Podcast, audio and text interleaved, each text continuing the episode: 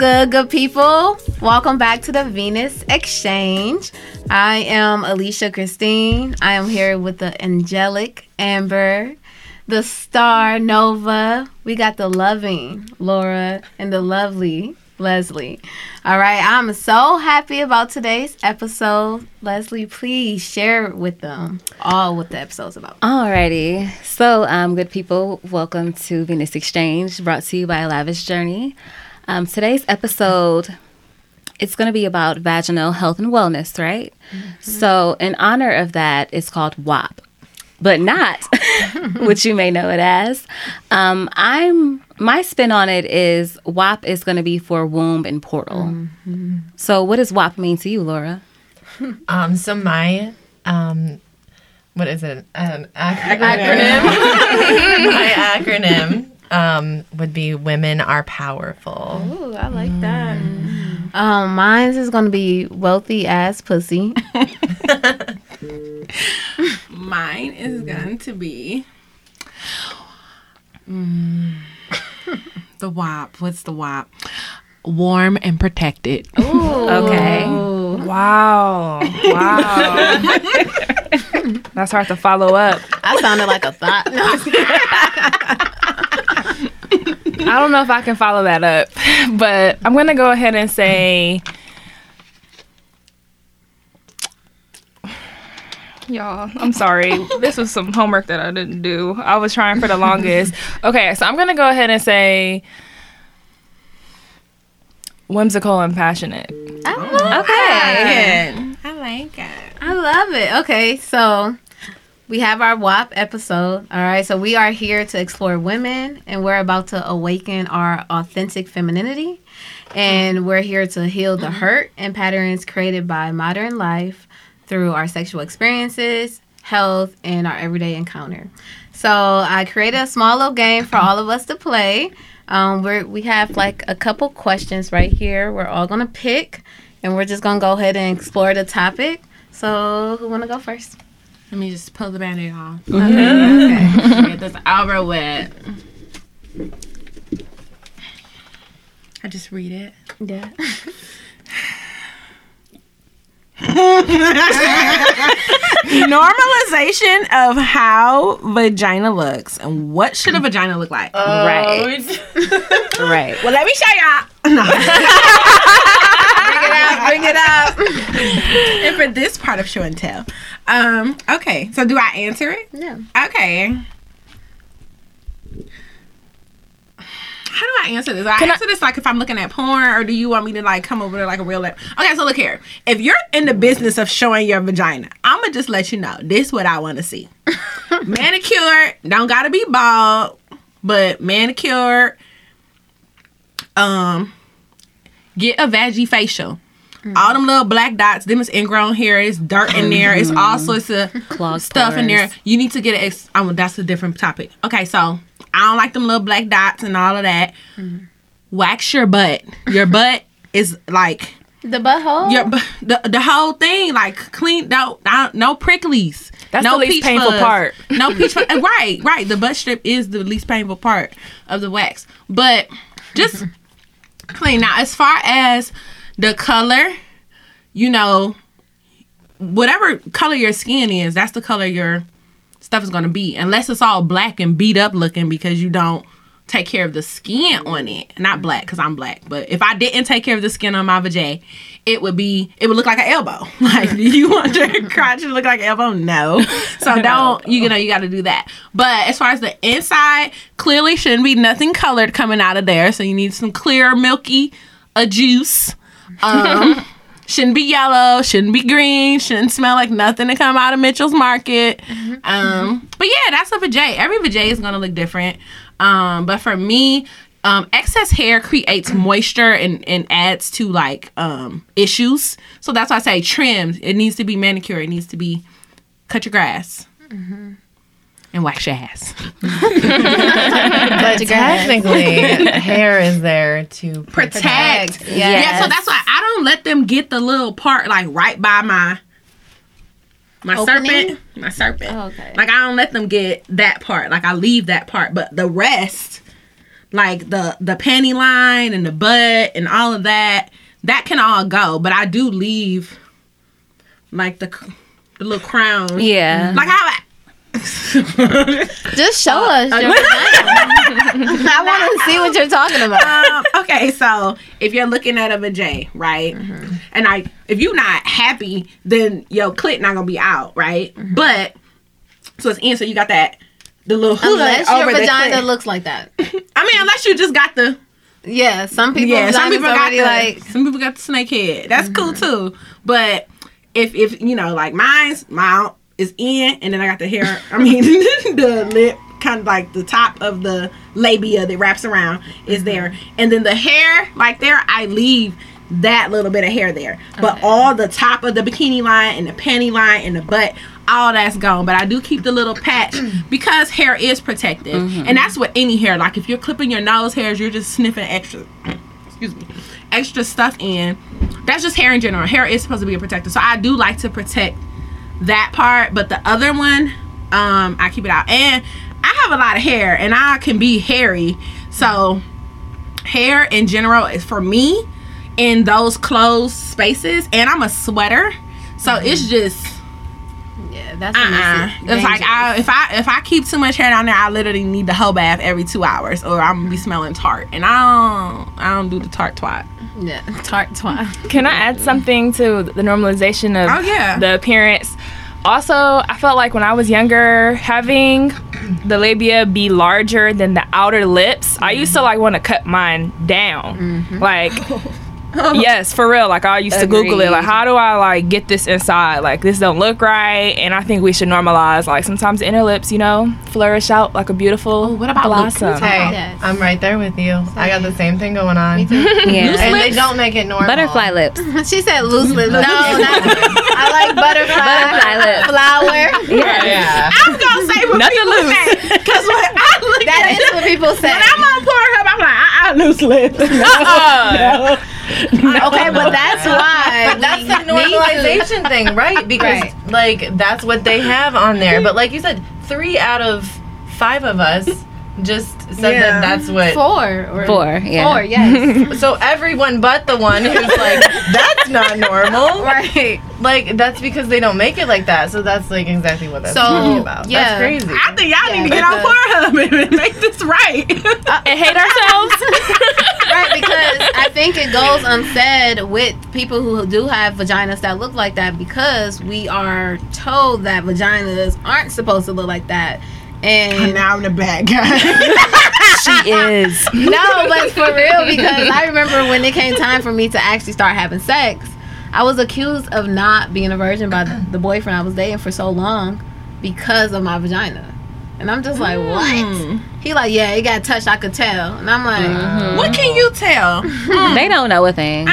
Yeah, they don't know. Right, what you just said. Loose exactly. You said it yourself. Right. Yeah. I'm not going to ever try to assess I'm not going to equate the tunnel of the vagina to the appearance of the outside, because I know that they're two completely separate organisms. I'm just saying from a visual standpoint, if my lips got loose and started doing some of the things that I see, I'm like, oh, I don't want mine to look like that. Like, I like for it to look a certain type of way. Maybe it's because I've been looking at it for 30 years, and that's just my standard of what I want to see. And we do tend to be attracted to, like, more or less what we are. You know what I mean? So if I'm watching porn, I'm going to look for somebody. Like, it's a visual for me. So if I want some, and I'm going to find somebody that look like me getting some, because that's what's going to make me feel like I'm getting it. So that's all it is for porn. Yeah. But I love y'all. Thanks. Our butterfly vaginas. I love it. I'm here for it. Yeah. Also, when it comes to look of vaginas, I am pro hair. Like,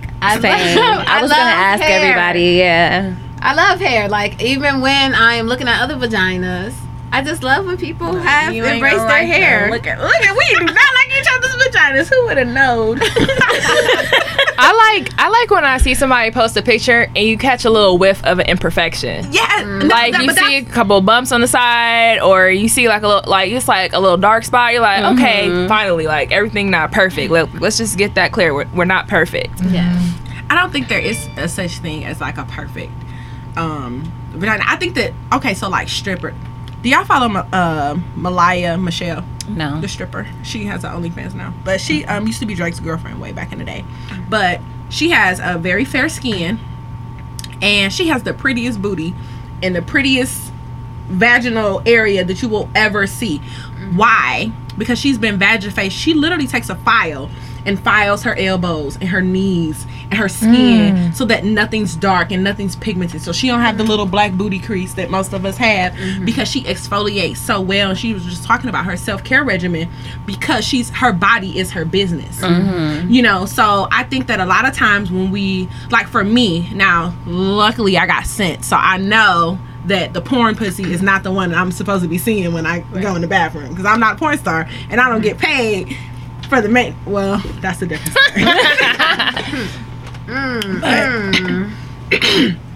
Ain't nothing free, but but she gets paid to make sure that her booty looks smooth and soft and there's no hair. Like, she gets paid for the perfection of her body, so it makes perfect sense that it looks so good. So I don't have a big like thing about it. It's just that aesthetically, we, as a woman, I'm attracted to neat things, clean things. You know what I mean? Yeah. So the hair thing for me, like I said, I'm a sweater. So hygienically, having a lot of hair just does not work for me. I work out 5 or 6 days a week. That's true. It just doesn't work for me. And I spend long days out of the home. So if I'm getting up, tune in, ladies, because y'all probably don't know this. If I'm the type of person, I wear panty liners every day. And I don't even, not even the type to have cycles and things like that, really. As of recently, yes, but for 10 years, I didn't even have a cycle. So I didn't have to, but just the moisture, the W.A.P, between sweating and just being, some people just have juicier peaches than others. Normal discharge, yeah, and people just have, so if I went a whole day with no panty liner on, literally, my drawers will be drenched by the time I get home. Yeah. Creamy, crackly, and the whole nine. So graphic. But they would. So I wear panty liners to kind of keep me from doing so much panty laundry. So I just personally would never keep a bunch of hair down there. Because it's just adding and holding. And it's too much. It's too much for me. I wish we had a guy on here, but I just want to say I feel like I thought most guys would care and be real super particular, but when it comes down to it, I don't think they care. Well, let's ask them. Do y'all care? Yeah, do y'all care? The guy listeners. Yeah, we need to do a poll. Are you bald or patch? Or nice plain or straight jungle bush? I don't know. Jungle untrimmed. Right. And then ladies, do y'all like hair, or would y'all rather do y'all do the landing strip or take it all off? The bush. Right. The bush. What? Or the baldness. Someone's initials. I've seen that. That's so cute. I love design. The martini glass. And I love hair. I mean, color. But I wouldn't do it. I do too. When I see people dye it. Hair? Yeah. I'll be like. What about piercings? What about piercings? Because that goes into the appearance. I love seeing piercings. But even, not for me, I wouldn't do it, but for people who are bold enough, brave enough, and maybe if they are maintaining their vagina, I wouldn't touch her like that. I wouldn't do that. But for people who are it looks very, a beautiful expression, so. I'm terrified that it would, knock my spidey senses off. That's what you said. It's a 50% chance that you can lose nerve, it. Yeah, I don't want my nerves down there. It's too risky. I ain't about to ruin that, because they broke. But that's how I feel about nipple piercings, too. Same. I've had those done several times, and it's because I don't have sensitive nipples, so it's just something there, because it literally, it didn't even hurt. And, because they don't do nothing. You just... It doesn't do nothing. So, having them there was just jewelry. It was just lip gloss. Little danglies. Yeah. All right, so who's next? I'll go. Okay, stop pressuring me. Okay. Hold on. Let me just bunch that over there for you. She said stop pressuring me. We did all look down there, though. Alrighty, so... Oh. How do you feed your vagina? With over here. Hold on. Who's asking? Okay. So I feed her lots of nutrients through the things that I eat. I drink plenty of water. I drink kombucha. Love it. Well, that's another story for another day. But yeah, I drink water, kombucha, plenty of teas, things with probiotics, vitamins, things to keep her nice and juicy, make sure everything, is status quo down there. And I give her lots of love. I also feed her love. As of recently, the past couple months, I started speaking to her. Yes. So yeah, I that's my girl. That's my girl, So, yeah. Good answer. Mm. Oh my God. Y'all ever heard of like the pineapple juice, watermelon juice? So let me talk about it. Yeah, because that's acidic, and never mind. But go ahead. See, I'm not pro pineapple juice, but I am pro watermelon juice. Mm. And we got all these Beyonce fans out here, but they ain't listening to her. But even before I correlated that she even talked about it, that was my thing because naturally I was just drinking watermelon juice for hydration for my body. But then I started noticing benefits with my sex and with my vagina. And I'm like, something's going on here. So I started digging into the nutrients and the things that watermelon does for that area. And wait a minute. Dig deeper on the benefits. We'll just skip over it. We're talking taste, we're talking hydration. I'm about to get there. I like to build it up. But like Beyonce said, I've been drinking watermelon. All right. So it's going to help your vagina get very moist, especially if you deal with vaginal dryness. Drink a lot of watermelon juice. Make sure it's watermelon that's seeded though. And all you gotta do is just take it, blend it. You could strain it, or you could just drink it like that because the seeds are good too. But it helps with it smelling fresher, but it don't give it a scent. It's just a more fresher scent. It'll be all right, you smell healthier, and it helps. Yeah, it just, those are the two things. Just a fresher smell and a fresher, wetness. Can I just say also, transitioning to a plant-based diet also completely changed, made a better smell, no more funky days type thing, yes. At all. I be trying to tell people, I'm big on not telling people, oh, you need to stop eating meat. But cutting back will definitely benefit your vagina because your vagina talk vegetables and fruits, like greenies and seeded probiotics and amino acids, that's what your vagina is looking for. But another thing, I feed my vagina with fenugreek, and I don't know if people are hip to fenugreek, but if you drink fenugreek tea and stuff, it'll have your sweat smelling like maple syrup.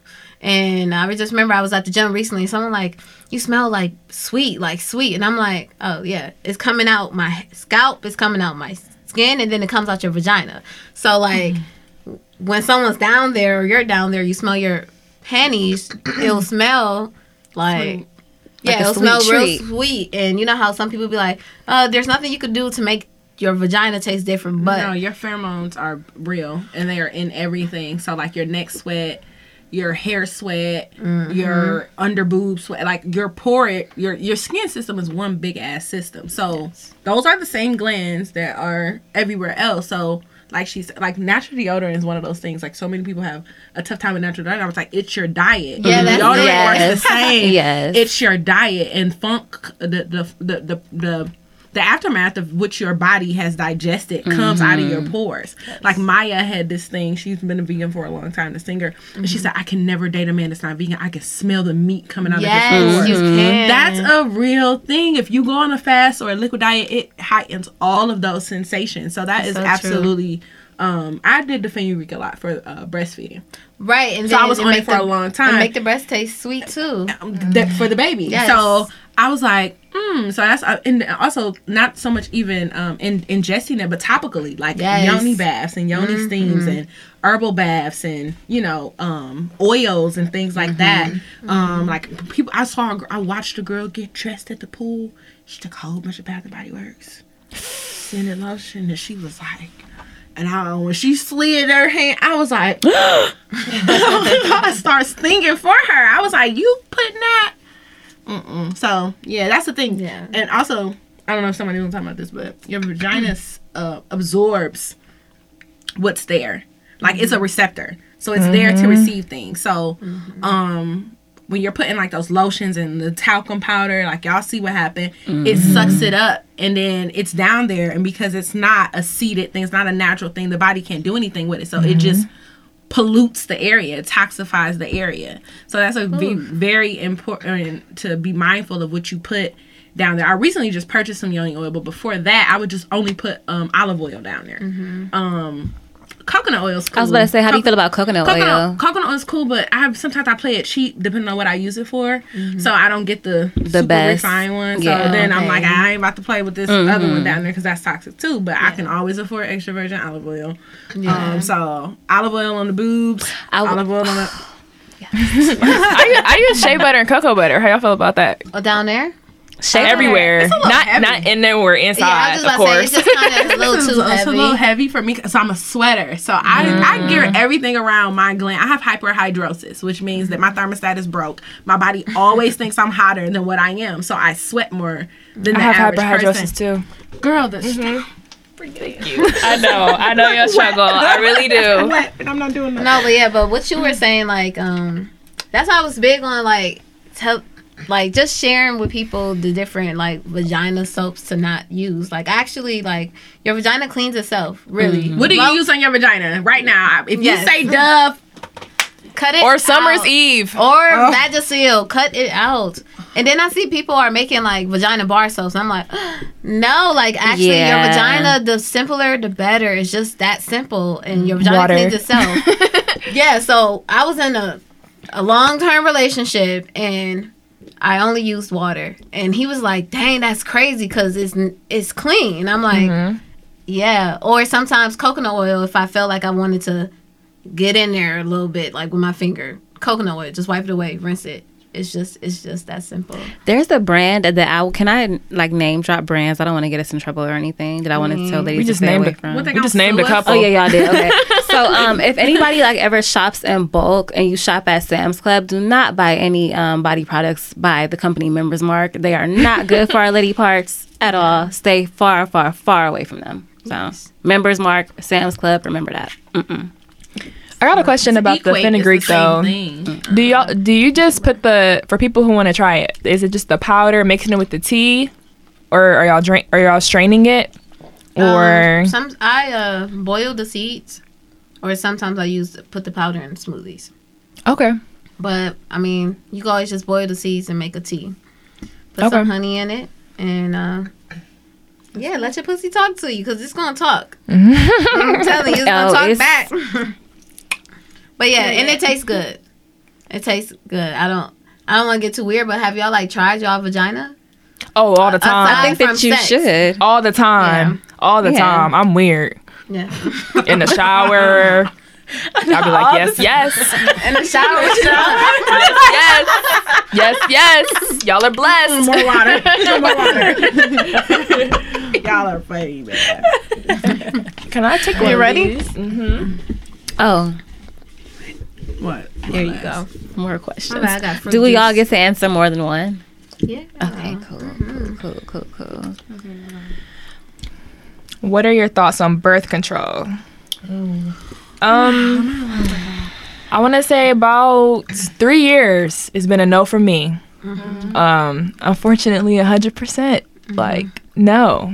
I guess I saw this video. I don't know if y'all know Nikisha Riley, but she did a whole video on like the symptoms that can come from birth control, and she does which is probably the closest thing I would do. She has something that can check when you're ovulating, and like it gives you like a green light or a red light to go. Or you know how you can just use the calendar to tell like when you're ovulating and when you're not. I know that's risky, but I can't do like the man-made chemicals. I can't do the shot. I don't want to do a patch. I don't want to do any of that. I even feel like condoms. I don't do it. That just all like doesn't sit right with me. So if anything, I'd rather be abstinent if I had to, type thing. If it came down to it. A natural herb that I drink is the neem leaf, and it's supposed to be like a natural birth control. So you must drink a lot, because I know you got to have like a high usage. Well, I'm not going to say that I drink it for that. I just know that it's one of the benefits of it. So. No, yeah, it's a no-go for me. My bad. No, you're fine. My bad, girl. No, I had an IUD for a few years, and I got it taken out early last year because I just started to have, like, weird symptoms all the time. Like, I was always having cramps. I didn't have a regular period ever. I just had a lot of PMS symptoms all the time. And this was after, like, 3 years of having it, and I felt like I had no problem. I got it in after I had my son.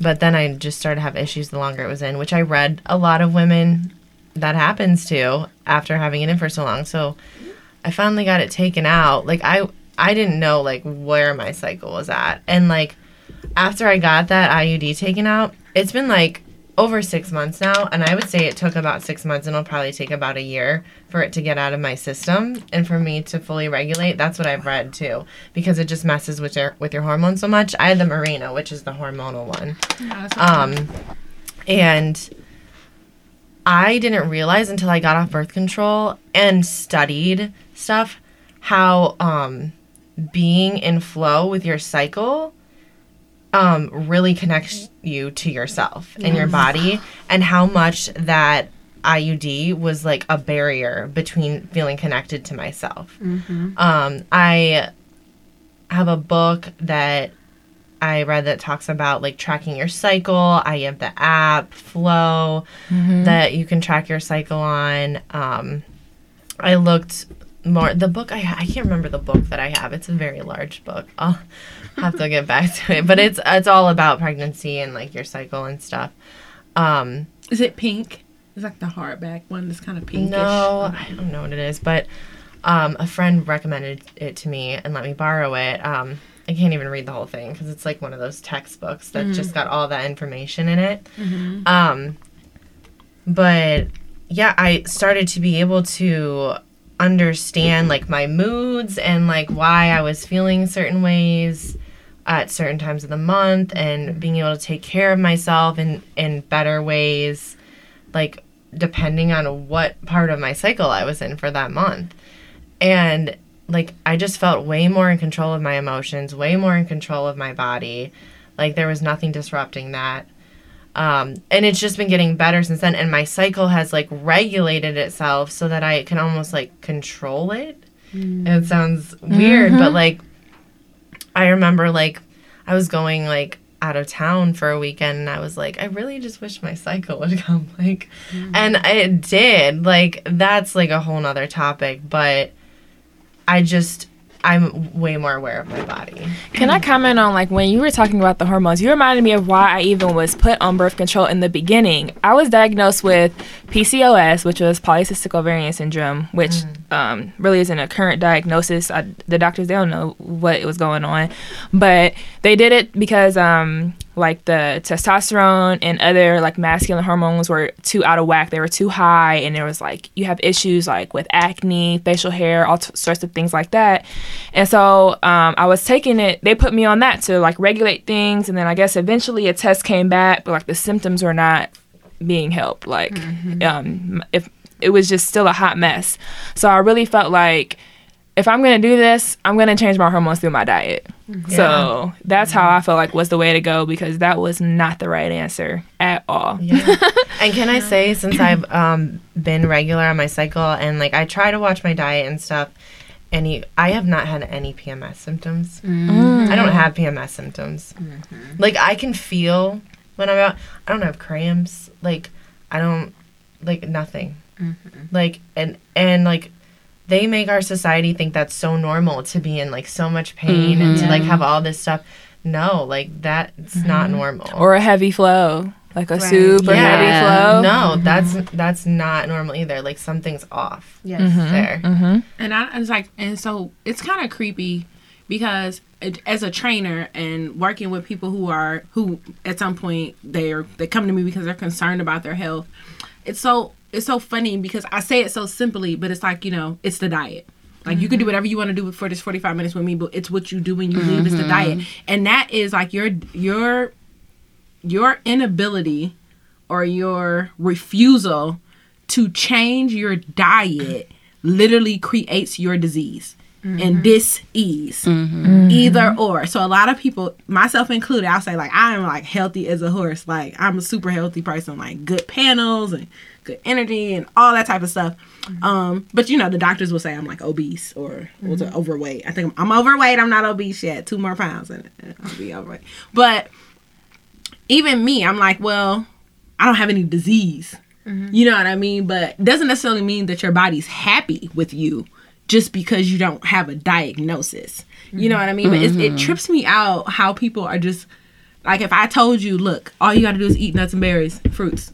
And you know, like, you tell people what you need to do. Like, they tell you juicing for 30 days can regulate your diabetes. It can lower your cholesterol. Like, people tell you this, but you would rather pay for a pill to be able to still eat whatever you want to eat. It's the trippiest thing to me, but I don't want to talk about the birth. I have an IUD currently. I am getting it taken out January 20th. I'm getting it taken out because I'm a big believer in, like she said, the pussy gonna talk. So I have a long history of birth control. So I swore by the shot. Love the shot. I never gained weight. I was like the shot candidate. Like Depo. Same here. Love the Depo. Got off the Depo after about 8 or 9 years. Not consistently. I would always like forget at some point and end up falling out the cycle. But I got off of it because I was getting older and I was like, I don't want my bones to be messed up. So let me get off of this. So I got off on that and switched to pills and got pregnant.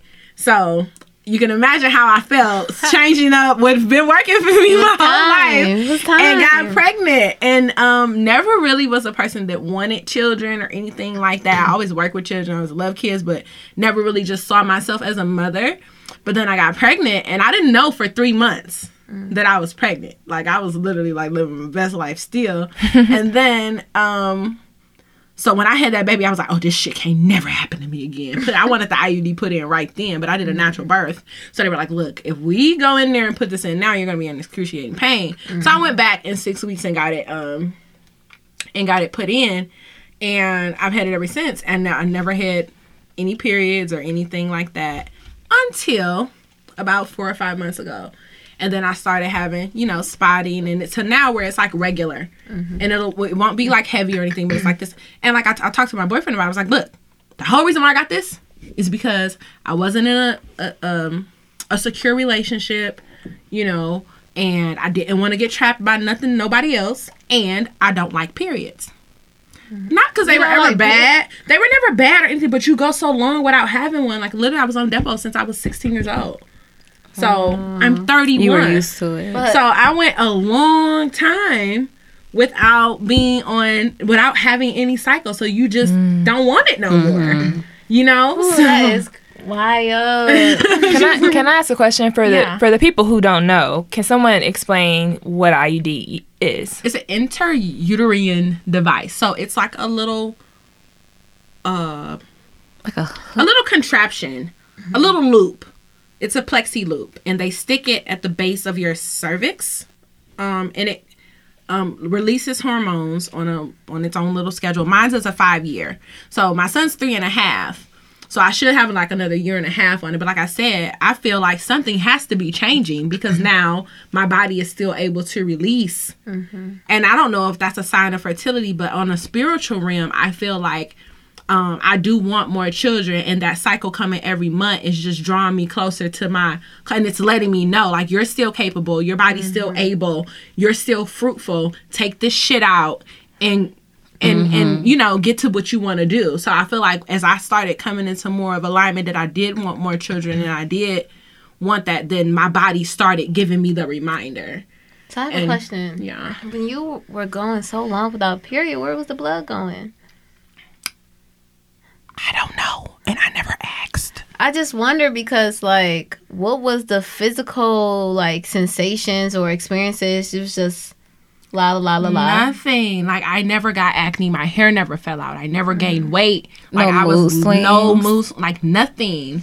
Like, nothing. Like, I had no complaints about Depo. I was like, so anti-Depo. Even when, like, everyone I knew was getting, I'm like, why would you go get that shot? No. And I mean, for me, it was more like I've never been a medicine person. Like, I've never been a sickly person. So I've never really had to have medicine. So when they was like, pill, I'm like, pill every day. What else you got? And I do have a latex allergy, so you know, you fucking young, you broke, so it wasn't like I can afford lambskins. I was like, all right, this on my insurance, shut 3 months, come back in 3 months. Cool. I was super responsible. Like, I would be going to my appointments, like, stick me, like, with, like, the happiest Depo candidate you would ever know. But, you know, the Lord protects children and fools, and by the grace of God, I remain fertile. I've never had any bad periods. Now, I will tell you, in the times where I did decide to be natural, like when I went natural with my hair, I did go about 9 months without getting my my Depo shot, because I wanted to see. Well, honestly, I didn't get a period, so I missed the shot. I wasn't having sex, and I didn't. I've been celibate for from like 21 to like 25. I was celibate. I was celibate for about 4 years, abstinent, celibate, whatever. Wasn't getting none. So I was like, I don't really need this. I'm not having sex, and it took my period forever to even come back. But baby, when it came back, it was the murkiest, smelliest, funkiest. It wasn't heavy or like, so that's where uncontrollable. Shut up. It wasn't. That's what I was looking for. Right. Where is the blood? It wasn't uncontrollable, but it was dark and it was weird. Yeah. And it went on forever. Like, it was like maybe like 5 weeks of random clotty, funky. It was just like, stuck up there. Yeah. That's all I think about every time. And so your body when that happened to me, I was like, oh, this period is way too long. I could do a period, but baby, a 2 week period, a 3 week, a month, and then it would go, like, so it would be like 2.5 weeks. I'm like, cool, yes, nothing. Skip a week, then week three, here it comes, it's back. Like, what's up? And it's the same thing. It was so uncontrollable. I was like, nope, doc, hook me up again, because this ain't working. And so, but I say all that to say, like, it doesn't matter where you are, if you're pro pill, pro shot, pro this, pro that. Like, the toughest thing that you can do is wean yourself off of it. And I speak from a high place, because I ain't did it yet with this last thing with the IUD. And like, I don't have a bad time with the IUD. Like, again, nothing's wrong. But due to the fact that I do want children, and I know it takes a while for your body to get used to it, and the fact that I'm getting a period anyway, I'm like, take it out. What good is it? What service is it serving? My life will not be any gravely impacted by a pregnancy now versus a year and a half from now. It's no different. So just take it out. Yeah, I never used birth control ever in my life. So I don't know. I was always against it, but I also never really ever, even young, wanted to be tampered with. Even by a penis. So it took me a long time to even engage in sex, too. And even when I did, I guess I just was... It was like, it is what it is. If I have a child, if I get pregnant, you know. See, and growing up how I grew up, it was like, no kids till you can have some kids. You can't pay for no kids. You can't have no kids. So don't be out here trying to make no kids. So protection was always... That's a real thing. Leslie was always forced. It was always forced. Like... You need to be on something, because you ain't about to bring no babies in here. Yeah, I know. My mom, she sorry, no, go ahead. She we were walking to the store one day, super random. You know, mother's instinct. She was like, "Are you having sex?" And I couldn't lie. I'm like, yeah. So she was like, you know what? You're going down to the hospital. You're going to get on birth control ASAP. Made me an appointment. And I was on Depo like within a week. She wasn't playing about that. She was like, you too young to have kids. You don't have a job. You can't, you know, stay in my house with the kids. So we about to get you on this shot. And let me just speak on that real fast, because I think that is something that through our wombs, for real, that women have to heal from and stop putting that on their daughters. Like you mm-hmm. at such, you as a woman put your young child and daughter on birth control before she could develop and before she could start to explore what her womb could do, her vagina, understand her uterus health. She was having sex. Exploring and having sex are two different things. And before you could understand the health of your uterus and mm-hmm. how it's work, it starts to be tampered with. Like, and then you create or you start to build issues mm-hmm. with the womb so young with your children. Like, I feel like if my daughter start having sex young, I'm just going to educate her. I'm not going to be scared or put my fears on mm-hmm. her. Oh, my bad, y'all. Put my fears on her because, what, she can't afford a child or mm-hmm. anything? Because that's the idea of family anyway. Like, okay, if your child has a child, no one should be worried. Like, but I know that's not a reality for most people, but however, it's like, I think it's a weird trauma and a blockage that just, it has to stop. But yeah. Next question. Was your mom a young mom? Right. Yeah, and that's what I was about to say, just a pattern. Her mother, I'm pretty sure she didn't know, her mother didn't know, so they just passed it on down to me, and that's why, I'm here to break this thing. I know that's right. Yeah. Okay. Do you feel like fucking around and being promiscuous affects the relationship you have with your vagina? Is it empowering to explore, or should it be scared? Should the vagina be scared? Sacred. Oh, my bad, y'all. Scared. The pen on the side. Yeah. Typo. I mean, it kind of makes sense, though. You'd be scared of doing that. That's a good one. So, I feel like... How was I supposed to stick with this? I feel like... Okay, let me reread this so I can write it right. Let's read it one more time. Okay, yeah, because this is a long question. Mm-hmm. Do you feel like fucking around and being promiscuous affects the relationship you have with your vagina? Is it empowering to explore, or should it be sacred? Okay, so like saving yourself or someone, or like mm-hmm. sleeping around with people. Mm-hmm. So I think it's okay to be promiscuous mm-hmm. and sleep around with people as long as you... as long as they're good energy. Mm-hmm. Like, not just sleeping with whoever, whenever, but like making sure you actually have like a good, like, energetic connection with that person, and you're letting good energy in your life, because you're literally like opening yourself up to that person. Mm-hmm. And like your vagina is like taking on like that person's energy. Like, I feel like that's like an open, like, portal. Yeah, like you're literally like soul exchanging energy, yeah. Right? So I don't see a problem with like if you're not in a relationship, like go ahead, like sleep around, but like have a good connection with the person, like mm-hmm. have a good vibe with them, like don't just like give yourself to whoever, because that's when I feel like I do feel like the vagina is sacred, and mm-hmm. you should, but like, so make that decision and know yourself enough and get to know like that enough to be able to make a good decision mm-hmm. about that. Does that make sense? Yes. Mm-hmm. Now, I agree with that, but I also am at a point now where I feel like the vagina is a sacred place, and that's it. Mm-hmm. It's no if, ands, or buts about it. When I was younger, my dad, he always told me, the number one reason for sex is procreation. It's not pleasure. And as humans, we give into our bodies so much that we use sex as a pleasurable tool instead of carrying out our legacy like we're supposed to. Yeah. So I just feel like now I'm at the point where I am mindfully practicing abstinence, and I feel like it's benefiting me to keep her to myself instead of, going around. And, I learned some things, when mm-hmm. I was sleeping around, but I also feel like I'm learning way more about her mm-hmm. when I play with her myself. So, you feel like the connection has...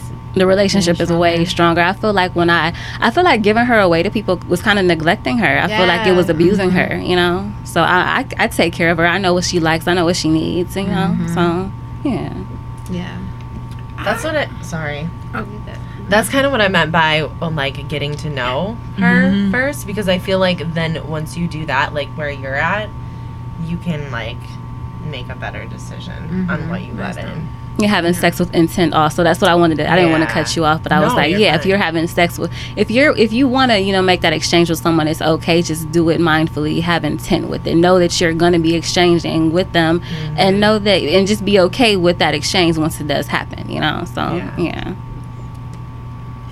I have, okay. So fun facts about me is I kind of like, was reborn sexually after I had my child. I'm not the type of person who equates. I don't love with my vagina, if that makes sense. I love with my heart, so I give you my vagina, if that makes sense. So that's always kind of how I've been.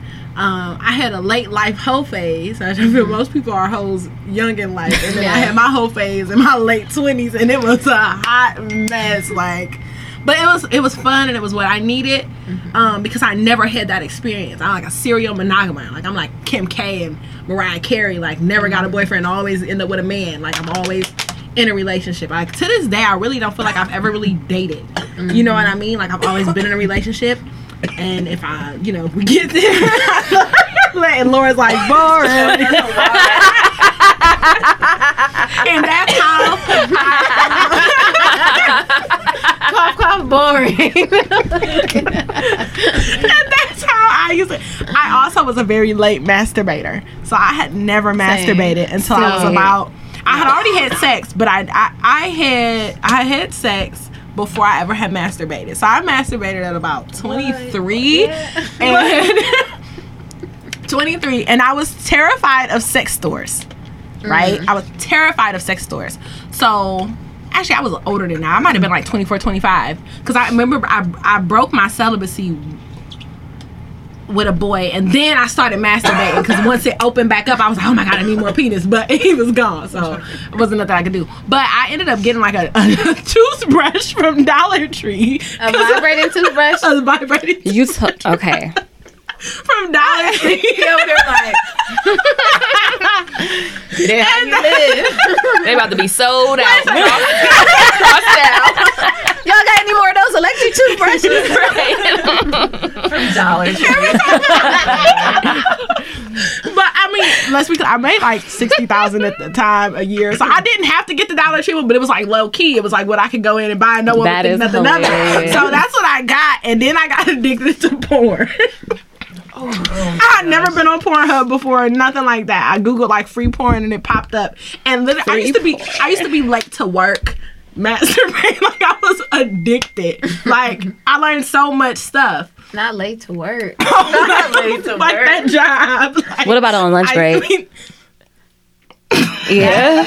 Oh my god. Not in our industry. Not currently, but yeah, like back then, it was a deep, deep hole. And what did I do? Is that why you was late today? No. So I got scared because I was like, oh my god, this could be a problem. I paid for a monthly subscription to Pornhub to get the videos. I can't. Okay, so that's how I knew it was bad. So now that after having a pregnancy, I bonded a lot with my womb and so I learned to kind of like separate the two. So I totally understand the separation and how people are able to be promiscuous, because the pleasure of sex, if you value that more than you value the relationship, I totally get that. But for me, I just can't like sex enough with a person to give them the sex on GP or for the experience if I don't really love you, if I don't really feel connected to you, or if I don't really feel bonded to you. I'd rather just fuck myself than fuck you, because I feel like it's a prize. So if I give it to you, then how am I letting you assess you getting it because I want sex, but you ain't did nothing to get to earn it. You know what I mean? So that's the exchange. Exactly. That's the problem is people go out looking for that because they don't know how to give it to themselves. Yes, and I've also... And we're not taught how to. We're not taught about that. Yeah, and it'd be like an emotional void sometimes. Yeah. So, like, usually, you know, obviously everyone, like, sometimes prefer physical pleasure to... Yeah, with another person. To accommodate other things that they lack. It makes you feel validated. Yes. Because you can't validate if you can't validate yourself. But then... Sometimes, you know, I feel like the reactions or the responses after those encounters will be your vagina talking to you, saying, like, why would you just do that? Or, I'm not happy. I don't like that. And most of the time, then people go through a whirlwind of this and this, and they start fighting themselves mentally, or they asking themselves questions, and they're going back and forth with what they just did or what's going on. So then they try to brush that to the side and still be empowered by the decision that they made, but are still having in the back of their head that I didn't do something right. Like, something wasn't done right. And I often just feel like that's just your vagina, like, whispering to you, like, no to that person. No, thank you. And I think I know a lot. I worked with young girls for a long time. And a lot of their issues with relationships, especially ended relationships and things, it would be like, oh, but he was just fucking on me, and now he... fucking on her, because they put so much value in that exchange, and that person did not value the exchange the same way. So now you feel used, and now you feel some type of way, but that's the only value that you think, you know, you have. So you're like, you know what I'm saying? Like, loving with your vagina, you know? And that's why I was like, it's just such a... Withholding is more value. I hate that. I hate to use the term toxic, but it's just it's such a toxic way to use your cooch. Like, at the end of the day, billion people on the earth, we're split. Half of us got cooches. Like, a man and a cooch ain't gonna never be like, he gonna find a cooch. Like, at the end of the day, it's about the connection. You know what I mean? And I feel like I know so many young girls who band-aid other pains through giving sex to a boy because that's what they want. So they try to build the love language and the foundation there, but it don't last because he can get that anywhere. Now, I want to add on to that and say something that my dad also told me, and I'm listening to him now, you know, 10 years later. Oh, okay. But he told me that, and this is why females go so crazy when a man gives that good dick to another lady, is because a lot of men express their emotions through sex. So we get, you know, we feel that expression and that exchange throughout sex, and we be like, damn, how you just was giving that to me and now you're giving it to somebody else. And that's why men are, you know, not to even go there, I'm gonna just end it here because, you know, we're talking about vaginal health right now, but that's also why men, you know, need to educate themselves on their sexual exchange throughout, you know, intercourse. Yes. So yes, I agree. What do you feel, Amber? Do you think it's sacred, or, like, you know, it's empowered to explore?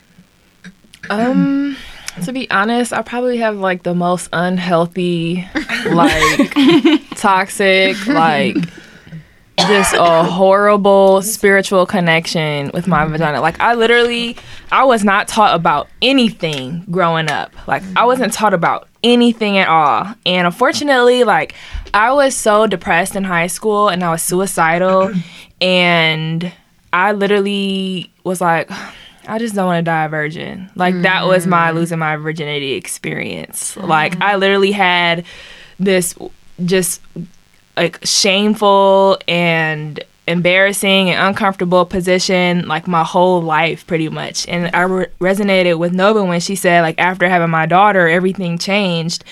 And I guess, like, I saw things that were beyond physical happening when I started taking more control and putting more power. I still don't, like... The exploring thing, I don't know. We might have to do a follow-up on that, because I don't know. Whatever exploring I thought I did, I don't know. Y'all, okay, so I always wanted to get a vibrator, and I have this vibrator, but my friend gave it to me. She's like, I only used it one time, but I just don't think I can use it. So maybe y'all... I was trying to think of ways, like, how can I sanitize this? But I'm like, I just think, like, figuratively speaking, I don't think I could do it. I love you, but no. I still have it. If one of y'all want to sanitize it and try. They have $7 ones at the toy store. And I feel I'm brave now. I'll go in. I can go in and buy you and get you. Y'all like. They about to be set up. Go be like, another lady was just here. She just bought all 30 of them. I was confused. But no, but maybe if some, I see like the benefits, but I don't know if it's necessary. Like, do y'all feel like masturbation is necessary? Because masturbation is education. Yes, absolutely. I feel like, what if you feel like you don't need it? What if the man teaches you everything that you're looking for? He can't. Okay, question. Wait. Before anything else, he can't. Before anything else, how many times have y'all felt like y'all have orgasmed your whole life? I've never orgasmed with a man, only with myself. What? Mm. And that's that. Sorry, fellas. But she was faking. I was. And I used dollar store toothbrushes. Has anybody with a man? How many times? Yeah. Twice. Maybe 3 times. Same. Mm-hmm. That's it. And one. But session? Most of it was coming from within my own, like, from me. Mm-hmm. Like, me breathing and taking myself past the physical sensation. Mm-hmm. To like release, so then it would be like, oh, okay, here we go. Like, I get that. I can definitely make myself come during sex if I want to, with the guy. It should not be like this. Yeah, do y'all feel like coming and orgasm? I was about to say, we're talking about orgasm. No, I orgasm. Yeah, but I think everybody orgasms different, and that's why the exploration part is important, because you have to know how you orgasm. Mm-hmm. I learned so much. That's why I used to be late to work, because every time I would do it something else would happen. So I'm a deep penetration orgasmer. Mm. So like if you got a little winky, I'm just faking. But because I need that pressure, because that's like a G-spot orgasmer. Mm-hmm. So that's one way. But then I learned, if I had enough clitoral stimulation, then I can waterfall and do all sorts of different things. And I learned all that. Then I learned so that's what I learned with having the comparison. But is that orgasm mean, or are you? Oh yeah, you like because it'll get like you come and then it's like and then it builds and then it's so like, there's 3 different types of. Like orgasms. I was gonna say clitoral, break it down. Clitoral, G-spot, and cervical orgasm. Yes. So that the cervical is like the hardest to reach.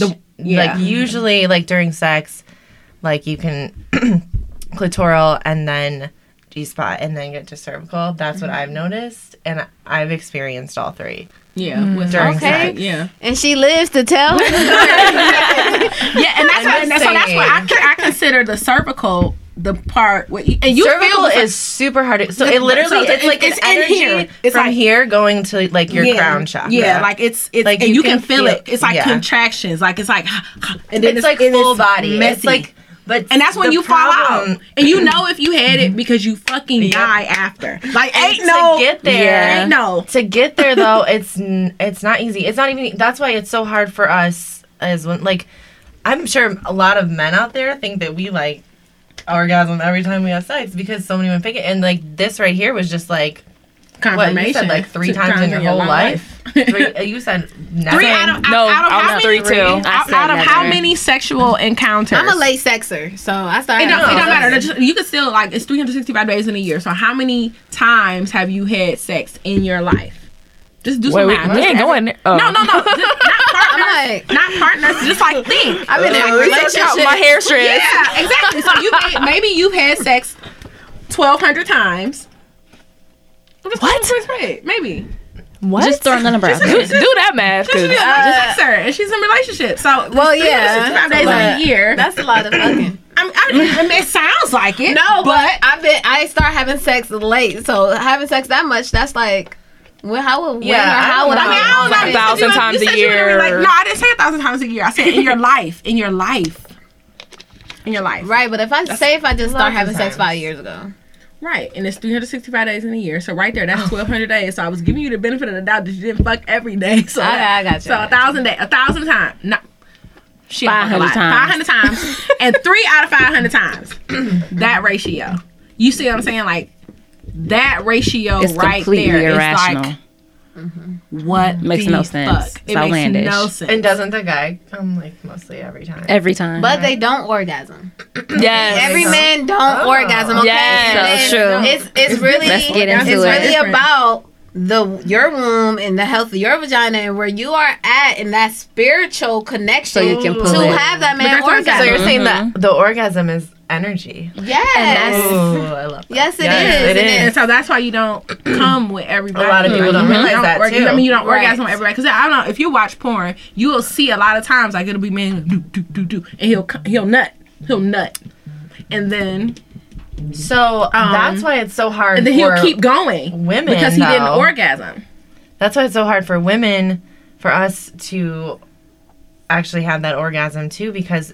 You need to feel completely comfortable with the person you're with. Yeah. You need to have the complete energetic connection and completely let go and be open. And also feeling comfortable to talk with them about what's working and what's not. Because I'm sorry, but can I just make a announcement that nobody wants their clip being like used like sandpaper, like a DJ. Like I don't know anybody who likes that at all. No. Just saying. Yeah, and we also like as women need to speak up. Yeah, because like I know that's the issue. So many women don't. They don't. Because I dated a guy that I know he's slept around, like this one guy, and it was just like, how with all the women you slept with, you not know what you're doing right now because nobody said anything. And that's the issue. Mm-hmm. Like, women help other women. When do you say something? Yes. When do you say something? Right away. I'm sorry. No, you're fine. I didn't know that was all wrong. So, when do y'all think is the best time to say something? Yeah, all the time, whenever, even in the middle. Yes. Like y'all stop right now. Yes. Absolutely. Like so many women are nervous to like ruin the mood, but babe. Love, my sweetie, you are the mood. That's it. Like, if you don't come into this whole interaction understanding that you have the Yoniverse, you have the energy, you are bringing it, right? All he's doing is putting it in your world. Mm-hmm. It's all about you and your experience right now. If you don't like it, you don't like it. So, in the comments, drop, do you stop? Or do you just let it ride? So if you let it ride, just put a thumbs up. If you stop it, give the palm. So we can just know. And why? Tell it if you feel comfortable. Let us know why. Why don't women stop bad sex? Good. And men, why do y'all think y'all can fuck everybody the same way? Yeah. I did that too. Personally, like, I think the reason that I let a lot of it go on is because I didn't want to ruin his pride. You know, I kind of wanted, and lately I think that I've come to the conclusion that I have an issue with passing out that accountability to men because I feel like it hurts them. Yeah, you know, I get it. And what hurt me is having a baby with a dude with weak sex, or marrying a man with weak sex, or getting proposed to by a man with weak sex because I didn't have enough sense to tell him that it was weak, and now I'm stuck because he think I love it, and I'm done with it. Yeah, that's real. And then it's like in the back of your mind, you just waiting to meet a better man so you can trade up. So sexually. I have a question. Yeah. So do y'all practice tantra when you're like having your sexual experiences? Like, do you start your foreplay off with like breath and breathing and connecting? I will next time I do it. Sometimes I think it depends. I think it changed the experience. In doing it. Yeah, I haven't. I have, and it's a game changer. And honestly, like once when you start breathing into each other, like literally swallowing the other person's breath, not even kissing, but. Right? And then you guys start breathing in sync, you will naturally start to feel this exploration or like this incline of the sexual energy bringing itself forth. Like, you know how sometimes we all have to build up the idea of sex to have sex with this person? Like, be like, oh, you're turning me on. Oh, you're sexy. Or let me get drunk or let me get high so I could get turned on. But those breaths, the breath work and that eye contact and just breathing and just exploring each other before you actually get to the physical part changes what sex is. So this is like the first thing you do, or can it be while it's happening? It could be while it's happening. It's like, honestly, I've come off it being the only thing. Like I've not even gotten penetrated, and just the connection. You know what I mean? Yeah. And it's just like it's a height that a lot of people. It's a level of intimacy that a lot of women don't get to entertain because of the way we handle our vaginas. Mm-hmm. And that is what I feel like needs to change. You know what? I'm over here thinking, and I feel like the reason that we have, well, I don't want to speak for everybody, but I feel like one of the reasons that we possibly have become so afraid, not even afraid, I don't know the right word, but the reason that we don't speak about what our vagina is like is because men they regulate women's health. Where did that come from? When did that happen? Mm-hmm. Yeah. Right. Like, when did you become a gynecologist? When did you get here? Right. What do you know? So, and that's why I used to, like, not listen to my dad when he used to tell me stuff like, what do you know? You know? Mm-hmm. But, I mean, he had some sense, so. Yeah. Mm-hmm. Shout out to Dad. Yeah. Okay. Yeah. Dad's with the game. So, I'm about to ask my question. For that question, I guess I never answered. For me, it's sacred.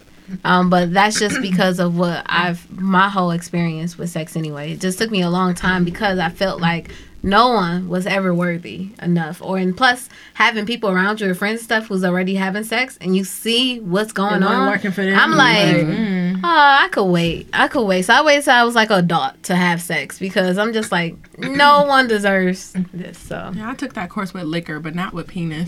I was a late drinker, but I was Alright, so I love this question. Do you think our vagina health correlates to the man we attract and determine our value to a man? Want me to ask this again? Yeah, read it. I heard you. It's marinating. Alright, here we go. It's in the back. Do you think our vagina health correlates to the men we attract and determine our value to a man? So we are talking about our vagina health. Unfortunately, sorry, it's your question. I'm asking this. I guess I could answer, but I would rather wait. Go, Les. I want to hear other people. Les was like, immediately, she was triggered. And I say unfortunately because I do feel like it's unfortunate that our vaginas determine who and what we are to other people. I hate that. I really do. But unfortunately, it does determine your what was the word? Value? Your value, yeah. The vagina's value or no, your value? Your value. I mean, because we can't. Men, they are. What man thinks that a woman with terrible vaginal health is? Why would they think she take care of herself? Do y'all remember that episode of what's it? Broken Pussy? I love that. Broken Pussy. But that's a real thing. And when Issa did that to her, I totally got it. And that, I feel like that question is directly correlated to that episode. Broken Pussy. You think you are that. And that's how you carry yourself, like you are that. But you really fucked up. And you attract these toxic ass men. Because of your pussy. And because and then you love through your pussy. And so, because that's how you connect with these dudes and they keep flinging you, knocking you off and throwing you to the side, you got a broken pussy. Mm-hmm. You know what I mean? Like, I totally get that. I know so many damaged females who solely operate through their vagina. Like, you want to fuck your way to the top. Yeah. You want to fuck your way to a ring. You want to find... Don't get me wrong. Don't no man want to marry no slouch with no good sex, but in a survey I just read, it was on... I'm going to put it on the page. It was... Sex was, like, the least thing. They cared more about if you had a job... or children, or tumultuous relationships, if you had security, they cared more about those things than if your sex were good. Mm. Most men cared more about if you had your own life established, rather than if you had good vagina. So that respect right there, because sex only gets you so far, because like I said, they can get the sex from anywhere. Mm-hmm. You know what I mean? So I think that whole, your frequency of your vagina definitely does attract certain things, because when you feeling yourself and you truly feel sexy in the inside. You walk different. You dress different. Mm-hmm. You know what I mean? Like, as a 31-year-old, I'm just now learning how to elude sex appeal without showing skin. Yes.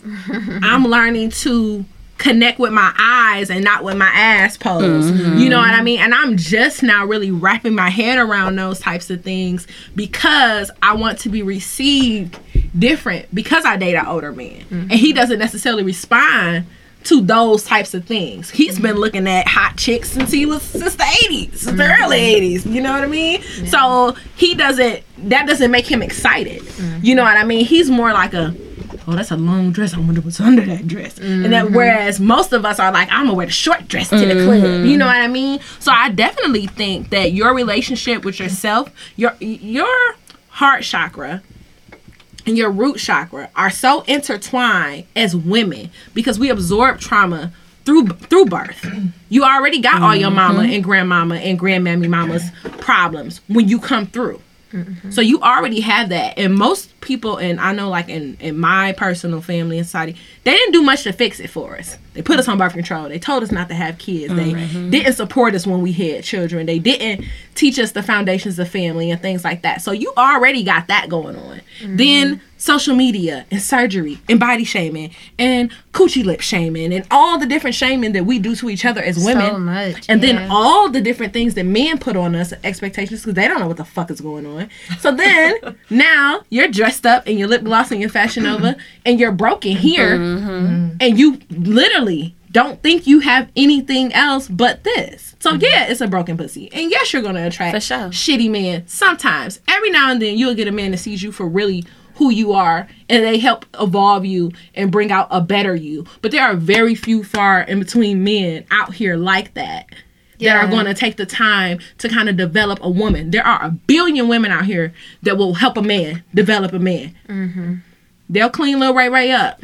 They'll teach Lil Ray Ray how to dress. I love Ray Ray.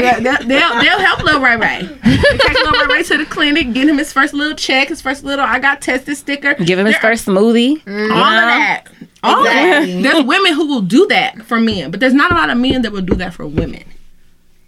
You know what I mean? Yeah. So it's up to us to create platforms like this to talk about these type of things because it's not normal. Mm-hmm. It's not normal. And yes, broken pussy does attract broken niggas. Trust me. I know. I agree. Can I add one more thing? A little bit from the question, but also what shouldn't be normal is like spitting on it or like the licking of the hand and like... spit slurring. Like if it ain't wet, they want to spit started. Spit started. I just want to make an announcement that isn't necessary. Make that noise. Some people I like the sound like that. Like it's the hype. It's like, did you just spit on my? Like it's something about it. It don't need it. It don't need it, but it's if you want it. If you want it. Okay, ask first. Dang. I will definitely ask. I prefer you spit in my mouth than on my vagina.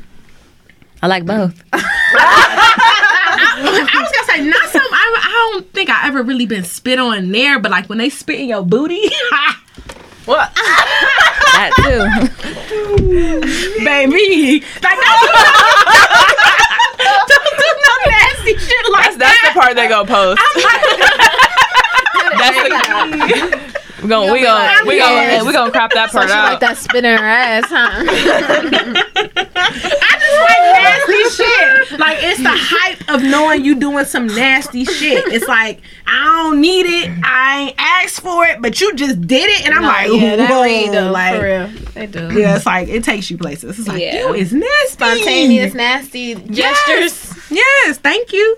I'd be like, wow, you in your bag, okay. Shit. No, but yeah, but with the whole vagina health thing, I remember when I started doing yoni steams, and I feel like my perception of men alone changed. Mm-hmm. Also, my standards and my ideas about what a man should be to even enter this changed a lot. Like I started paying attention to his diet. I'm like, because at first I didn't care. I thought, long as I'm good, it is what it is. Mm-hmm. But then I'm like, but every time we do something, I don't feel like myself anymore. Mm-hmm. And That pH that's balance. That, so like if you always are getting BV mm-hmm. and irritation.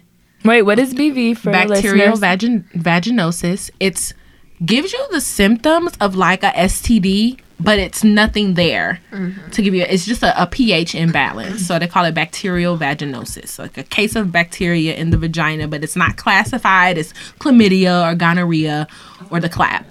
But it throws your pH off. And a lot of men in their semen and their fluids and their diet can give you BV. So they say an old tell is that you can tell if your man's cheating, if you have raw sex with your man regularly, and then you have raw sex and you have a reaction that he has stepped out because he has absorbed someone else's pH and he's brought it back to you, and your body's like, I know that dick, that ain't it. Yep. What is this? It's tainted, and that's supposed to be your telltale that baby is doing some extra, has some extracurricular activities. But BV and those type of things, like it's like if you're can I pick up your juice? Oh, yeah. This is Restore. If you're not familiar with Restore, this is about, what, like $11? I don't know. 8 or 9. It's like about $10, on average, $10 for a green juice. So she's drinking a $10 green juice. Why does she want to fuck McDonald's dollar menu dick? I promise mm-hmm. Nobody wants McDonald's. It won't happen. McDonald's dollar menu dick. or oily, I just had to repeat that. Oily penis, unmanscaped. You know, this all like fried, all of those types food. Of things. Like, mm-hmm. why would they want to? Like, if a girl is in the gym and it's like, well, why would she want to fuck with you and you're 6 months pregnant? Like, you got that mm-hmm. hard. I drink the alcohol, Casamigos, mm-hmm. and eat Chipotle every day mm-hmm. stomach. Like, that's not attractive. But those ladies, those types of signs, like if that's what you eat too, then y'all deserve each other. But yeah, because people think the belly, they think it's attractive, but I also be feeling like sometimes it's just a disconnect with your vagina. So you are settling for what you believe is a thing because they think that belly. Like, I would tell you the only thing a big belly is good body shaming or anything, is to rub your if you ride a big boy and he got that belly, his stomach will kind of stimulate. Interesting. And that's all it does. Interesting. You ain't got to do nothing else. Just rub on it. Belly. That's it. And that's why I think if they game is weak, that's why the women don't mind messing with them, because they know that if they just take control, then they're definitely going to get. I mean, but they say like the big belly means money, like, you know, you got you're eating trash. Nah, it don't, because honestly anybody can tell you that it costs money to be healthy, it costs money to juice, it costs money to eat clean. It's a very expensive lifestyle, and you know what actually makes it bad. Like, I'm not one to say, especially as a trainer, that like being vegan is expensive or being that. No, it's not. But what I will tell you is that you go through way more food because you burn it off more. So if you're high active, like for me, I can eat a bag and a half of spinach a day. So if I'm buying organic spinach, that's like $4 a pop, and I'm eating that a day.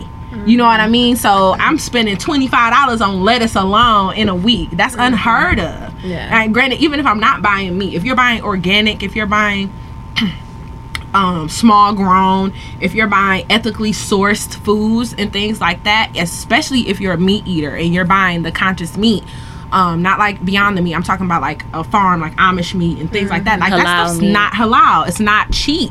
So it's very expensive. Like, I don't care if you can go out to like Ruth's Chris and buy like a $60 steak or something like that, because you don't know where that steak came from. Like, they think that's eating good. It's so sexy when you see a man eating healthy. It is. It's such a turn on. You want to taste. You want to know what he tastes like, because they actually taste different. And it's no going back at all. It's no going back. Yep, that vegan. I'd be like, look at okay, you healthy. Okay. Vegan meat. Vegan meat. That's the only vegan mystery. Boy, shake that vegan meat. That vegan meat. Shake that vegan meat. Period. But yeah. So what's the question? You said you got a good one. Yeah, did anybody else pick us up? Because I wasn't ready to tell my answer yet. Oh. It's deep. Oh, okay. You didn't think about it? Yeah. Okay. Mm. Yeah. Wow. Second round. Wow. Have you experienced sexual evolution through consciousness? I'm not sure I understand the question. So more so like, have your sexuality evolved with your own awareness? Mm-hmm. Absolutely. Your consciousness. Definitely. Absolutely. Yeah. How so?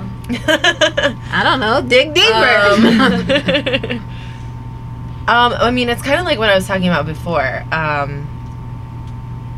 How once I got to know myself and know my vagina, mm-hmm. it was easier for me to pick better partners or have orgasms mm-hmm. or just feel more comfortable with myself. But because sex itself is like a mind and energy experience. Like, yeah. It's not just our parts here just like doing something and like stimulating it. So I feel like you have to develop some sort of consciousness to actually have like good sex. Mm-hmm. Mm-hmm. Like, or else you're just like doing the action. Yeah. So, like, the more I grow as a person, I feel like the better sex I have. Yes, I agree. So. Can I? And also wanted to comment on that spiritual connection. Just how she's saying you can tell if someone's cheating physically. Mm-hmm. Oh, gosh. I feel like the same way spiritually. You're like, wow, this just doesn't feel the same. Like, yeah. Your intuition mm-hmm. starts to break in, mm-hmm. like... wow, spiritually, I just really used to feel like these sensations mm-hmm. and like I can literally feel it and like something not right. Something got interrupted. Mm-hmm. Yeah. Mm-hmm. Like, do you mm-hmm. ever have sex and you get distracted and like there's not really much going on and then you like focus back in and mm-hmm. it just like brings like all the feeling and energy back? Yeah. Like, it's literally all like your conscious like awareness of like your mm-hmm. body and what's going on and the connection with the other person and the connection with yourself. And that's why it's crazy too, like how people love like drunk sex, yeah, and stuff, which I do like sometimes too, obviously, mm-hmm. but then like I don't know, it's just nice that you're like shutting that off though, mm-hmm. and you don't get to feel everything. Yeah. You're blocking that. So I don't know where I was going with that, but yeah, I know for me, like my sexuality or just sex in general definitely evolved because I start manifesting with like my vagina and sex and all types of stuff. I start realizing that my womb and my yoni does way more than what this physical realm has told us it's here for.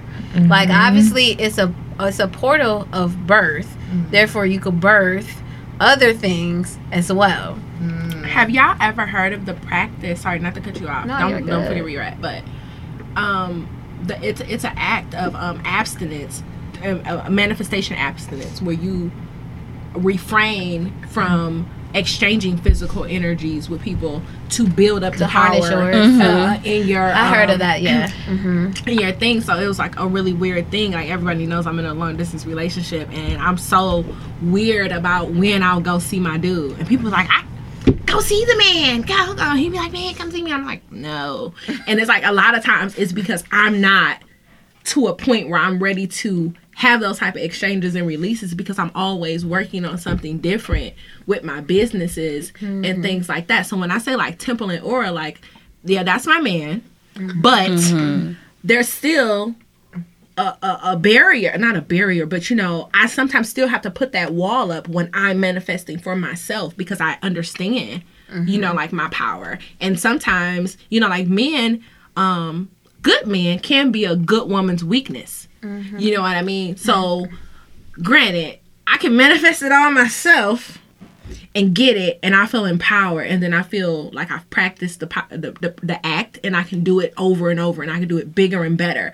Or I can go and put some WAP on him and have him potentially fund whatever it is I'm manifesting or help or aid in either way. You see, and so many women, and this is the toxic thing, and this is what's got us in this sticky city girl place with men of us not understanding that it really is the power, whether you hold it or give it up. Yeah. You see what I'm saying? So you can get what you want, you know, either way, but it takes way...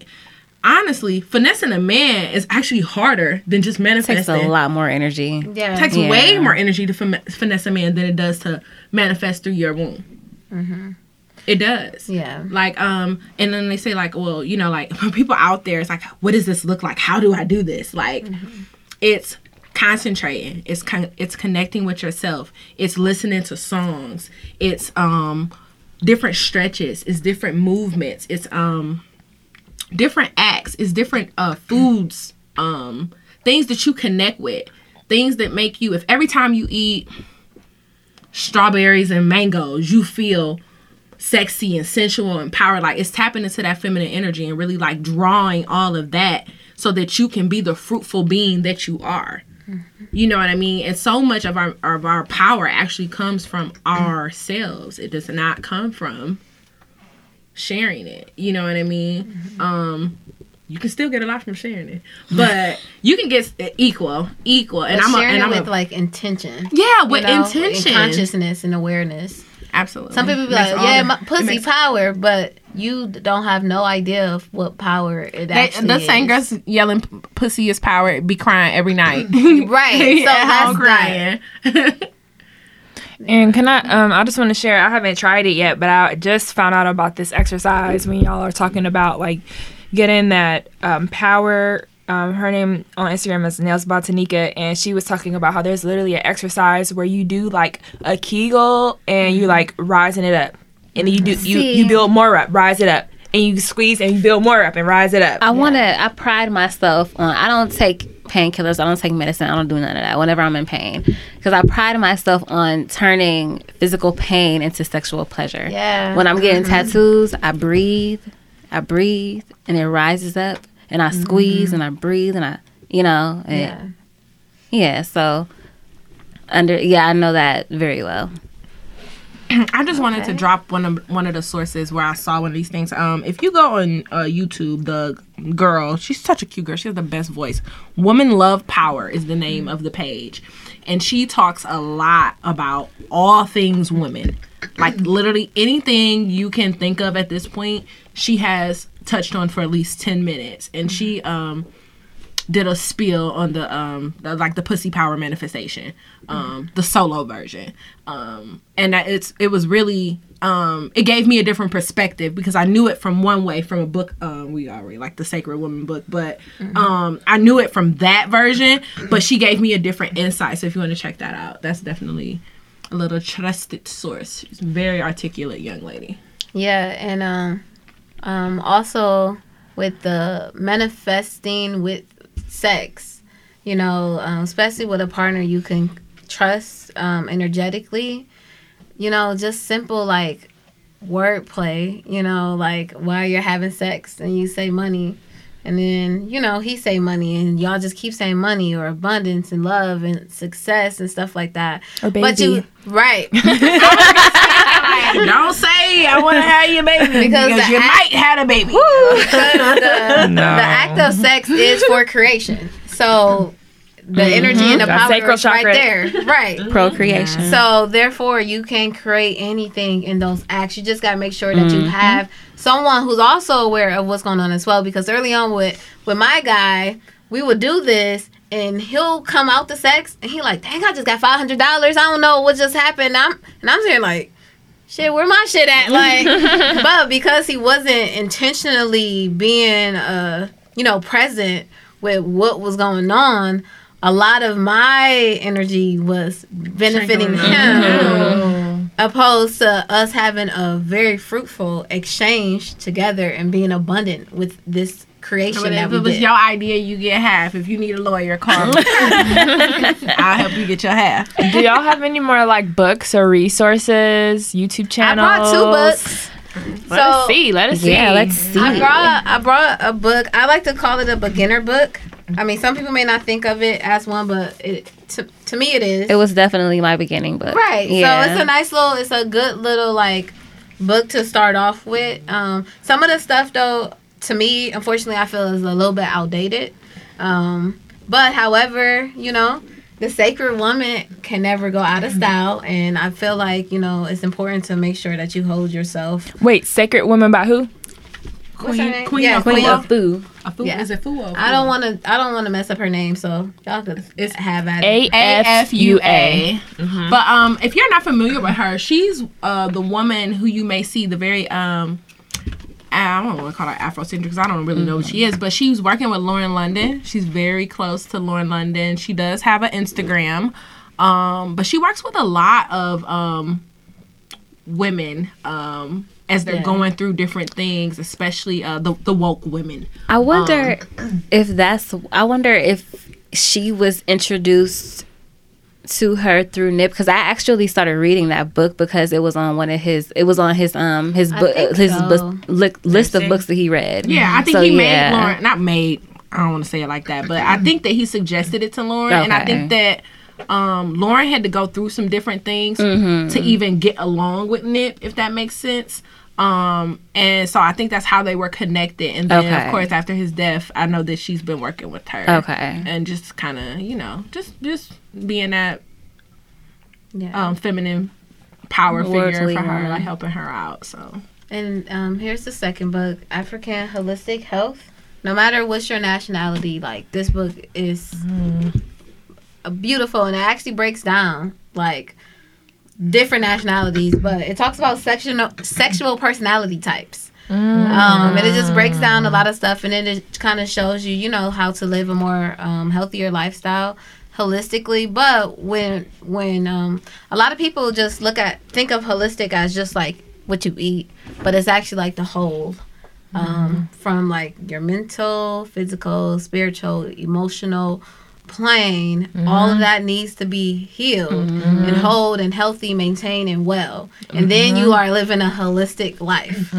So that book breaks it all down, and it also talks about, it's another book that this author wrote that breaks down sexual organs, and if the penis is tilted this way and this way, that means they're having issues with their kidneys, or is that what a hook means? No, don't call me on that. I'm just saying, like, that's what they they even talk about your body posture, or like the way you stand. Yeah, your body posture or the way you stand can affect your experiences sexually and stuff like that. So those are good books, and the author is Layla O Africa. I've had this book sitting in my cart for months too. So now I'm gonna get it. You playing? Look, it breaks down the hair, the hands. Wow. It even tell you like what microwave does and the biological effects of the exposure. Really? And it's by it breaks down Layla O Africa. Layla O Africa.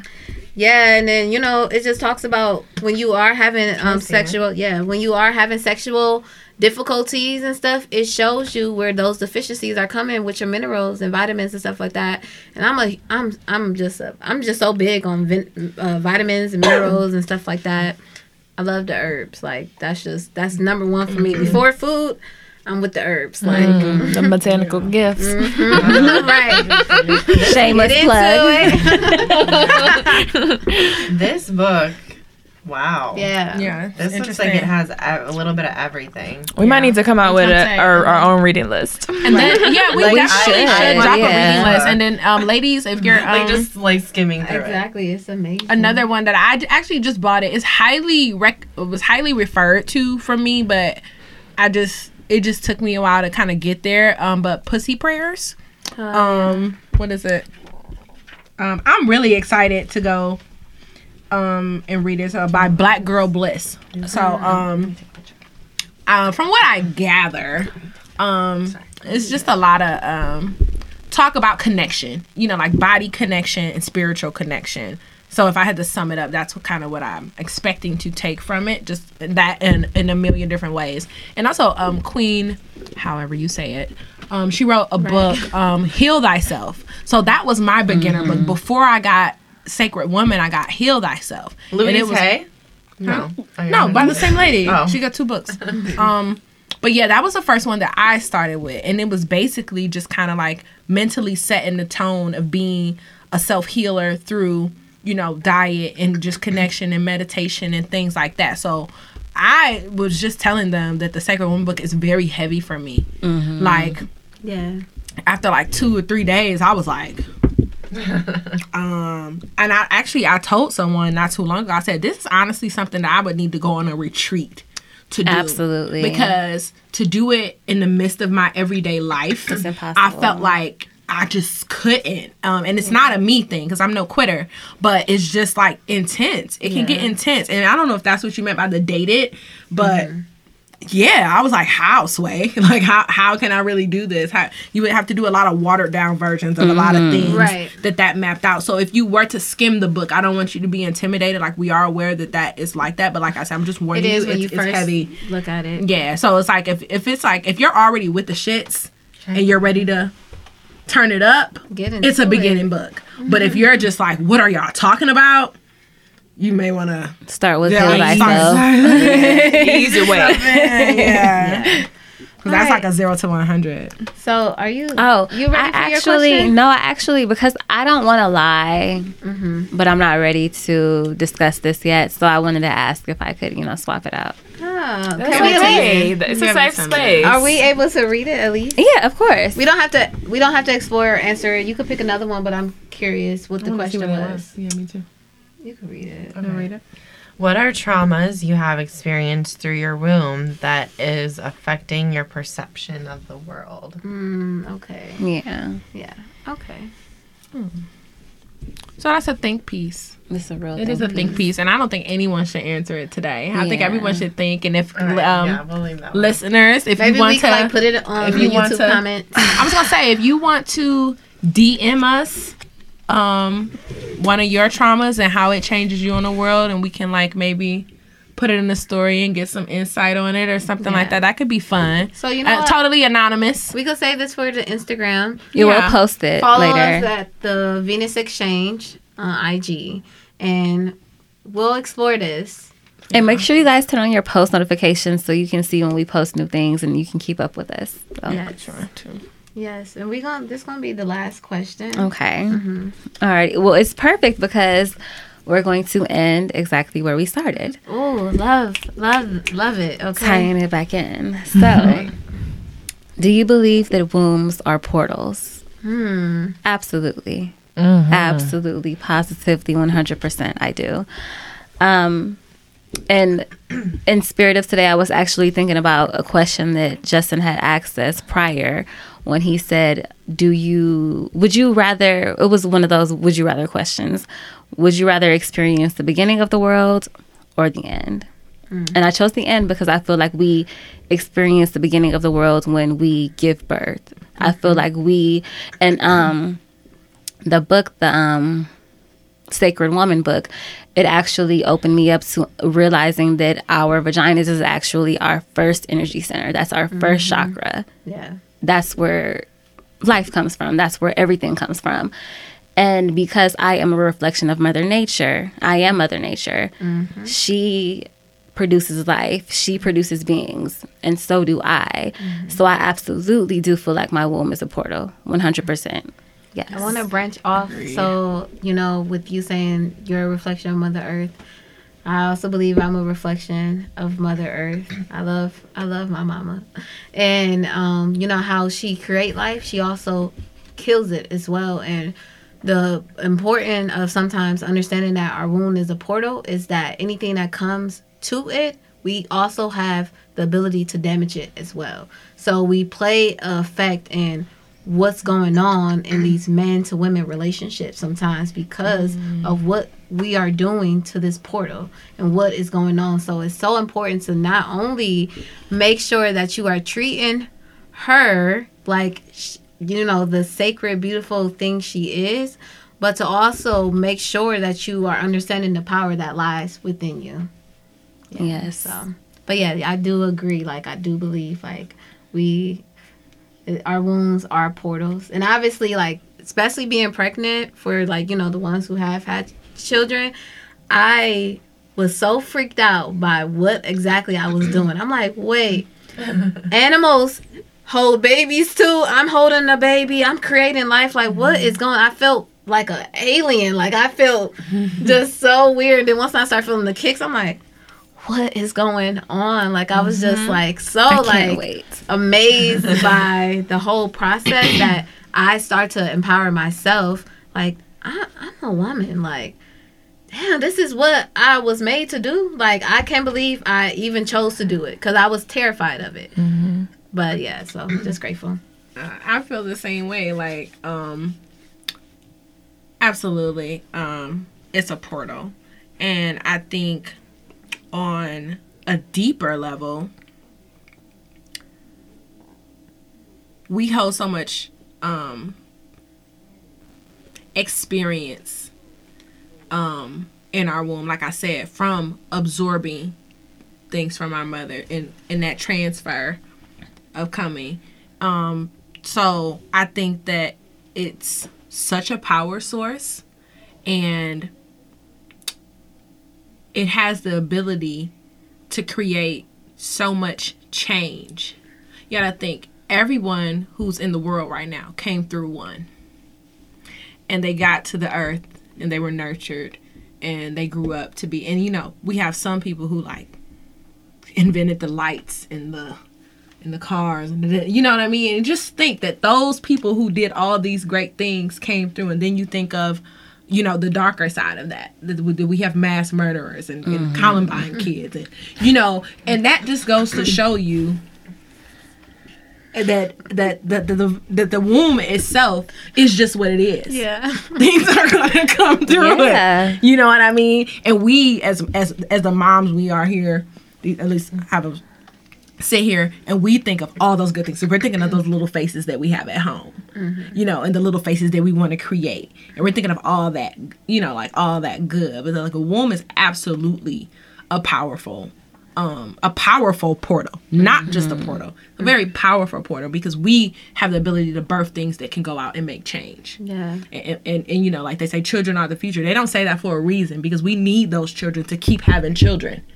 To, you know what I mean? So I know for me personally, I never wanted one kid, but once I had one kid, I was like, I want more kids. And then I even said, like, I only want to take care of so many kids on my own, because I think, well, after 4 you can't even write them off on taxes. So definitely not going above that. But I said that I would before I turned like 40, if I knew people who could not have children, who could not bear their own children, could not afford a surrogate, I would like to portal for it. So my friend was like, you want a surrogate? I said, no, I don't want to be a surrogate because I don't want to be paid and taken care of or anything like that. Like, I would just do it just on a GP that there's a mother out here that cannot port. You know That's what beautiful. I mean? And just to assist them in being able to nurture, because your inability to port does not mean that you cannot nurture. You know what I mean? And I think that every woman has that in us, but for whatever reason, it may not be meant for us to bear, you know, the children in the process of porting. And that could be some old stuff if we want to go deep. Yeah. That could be some old broken stuff from 3 lives back. You don't know that. Karma, all sorts of karmic cycles that you could just be the one carrying out. You know what I mean? So, and I understand that. And now that I understand that, it's like, you know, I would never want a person to live through the life without the experience. So if I ever came across an opportunity, I would totally be down with it, because I'm a portal. Like, and now that I know it worked and I had like a great pregnancy, and not to say everyone was, whatever it is, it's just that power. Like, I was so unappreciative of it prior to having a kid. I was like, ain't nothing coming out of here. Like, period. Not even a period. Like, I didn't want nothing coming out. We're literally the only connection, like, that brings the spirit world, like, into body, right, like, into the earth. Yeah, you know what I mean? That's dope. There's I love that you said that. That was beautiful. Because when you say it, you said it so simple, but when you put it in perspective, just listen. Like, just can you repeat it? That idea. Yeah, that we are literally the connection that's bringing spirit world, like, to this earth. Yes. Mm-hmm. Like, bring realm the spirit to this body. Mm-hmm. Mm-hmm. So don't be letting people tarnish you. You better know your power. Yeah. Speak up about what you like. Right, exactly. Portal or no? I hope we can... Oh, portal? Or no? Me? The question. Absolutely. Oh, yeah. Absolutely. Absolutely. I mean, I feel like the child is enough proof, you know? It really is. Not even just a specific child, just the ability to be able to... a child... to start with an idea or a thought or a hug or a kiss, you know, mm-hmm. and then it to turn into a whole human being. Like, you create something in there that has emotions, that has fingernails, you know, that is going to make mistakes. Right. Yeah, so, and with everything we were talking about with the manifestation, like, that's just a portal within itself, being able to set an intention and for it to come into fruition, like, zoop, portal. Period. I agree. I hope we can answer like the rest of these questions in another episode. We might have to do a part. I was gonna say, why don't we save them? We should. It's like 9 questions left, and we can definitely put them in the story one day. So that's what I was thinking. Or we can have a game night one day. It doesn't have to be, you know, a recording session. We can just, you know, film it and look. Don't play with me because I love games. I bring up the red table talk. But yeah, so how did everyone feel? How everyone feeling? I'm ready to start some stuff. You ready to start something? You manifest. I have some hanky panky. Yeah. You can manifest what? That's what I'm masturbating too. That's the best time to do it too as well. I'm feeling lazy today. I need somebody else to do it. But they say wine goes straight to the girl, and I.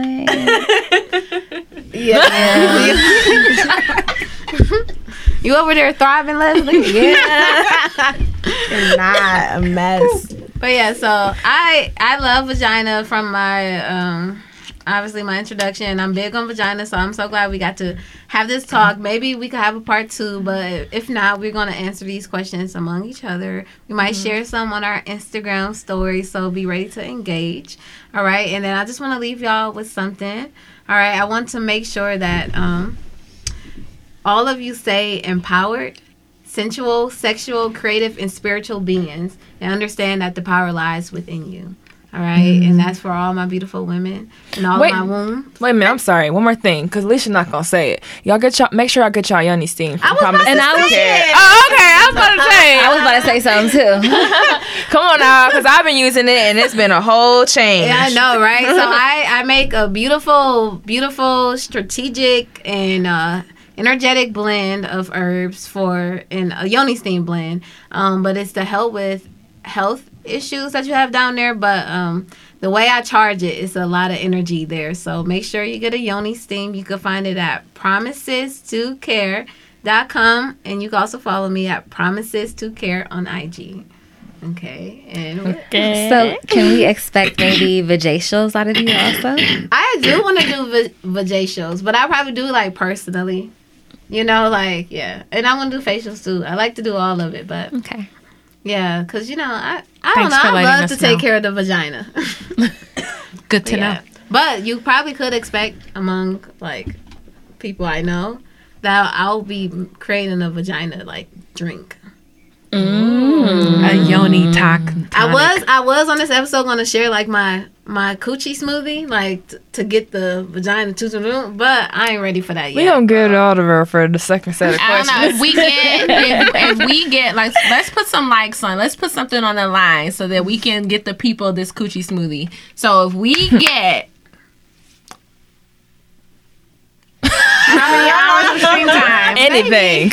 How many hours of stream time? We need 15 hours of stream time. We need 20 saves.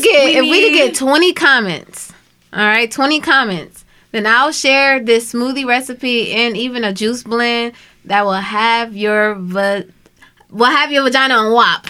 That's how Did you see the Yoniverse? Guaranteed, 100% guaranteed WAP. Ask about it. Drop the mic. I can call them. Ask. I'm not playing. Welcome to the Yoniverse. But yeah, so thank you all for exploring this Yoniverse with us. Peace and love.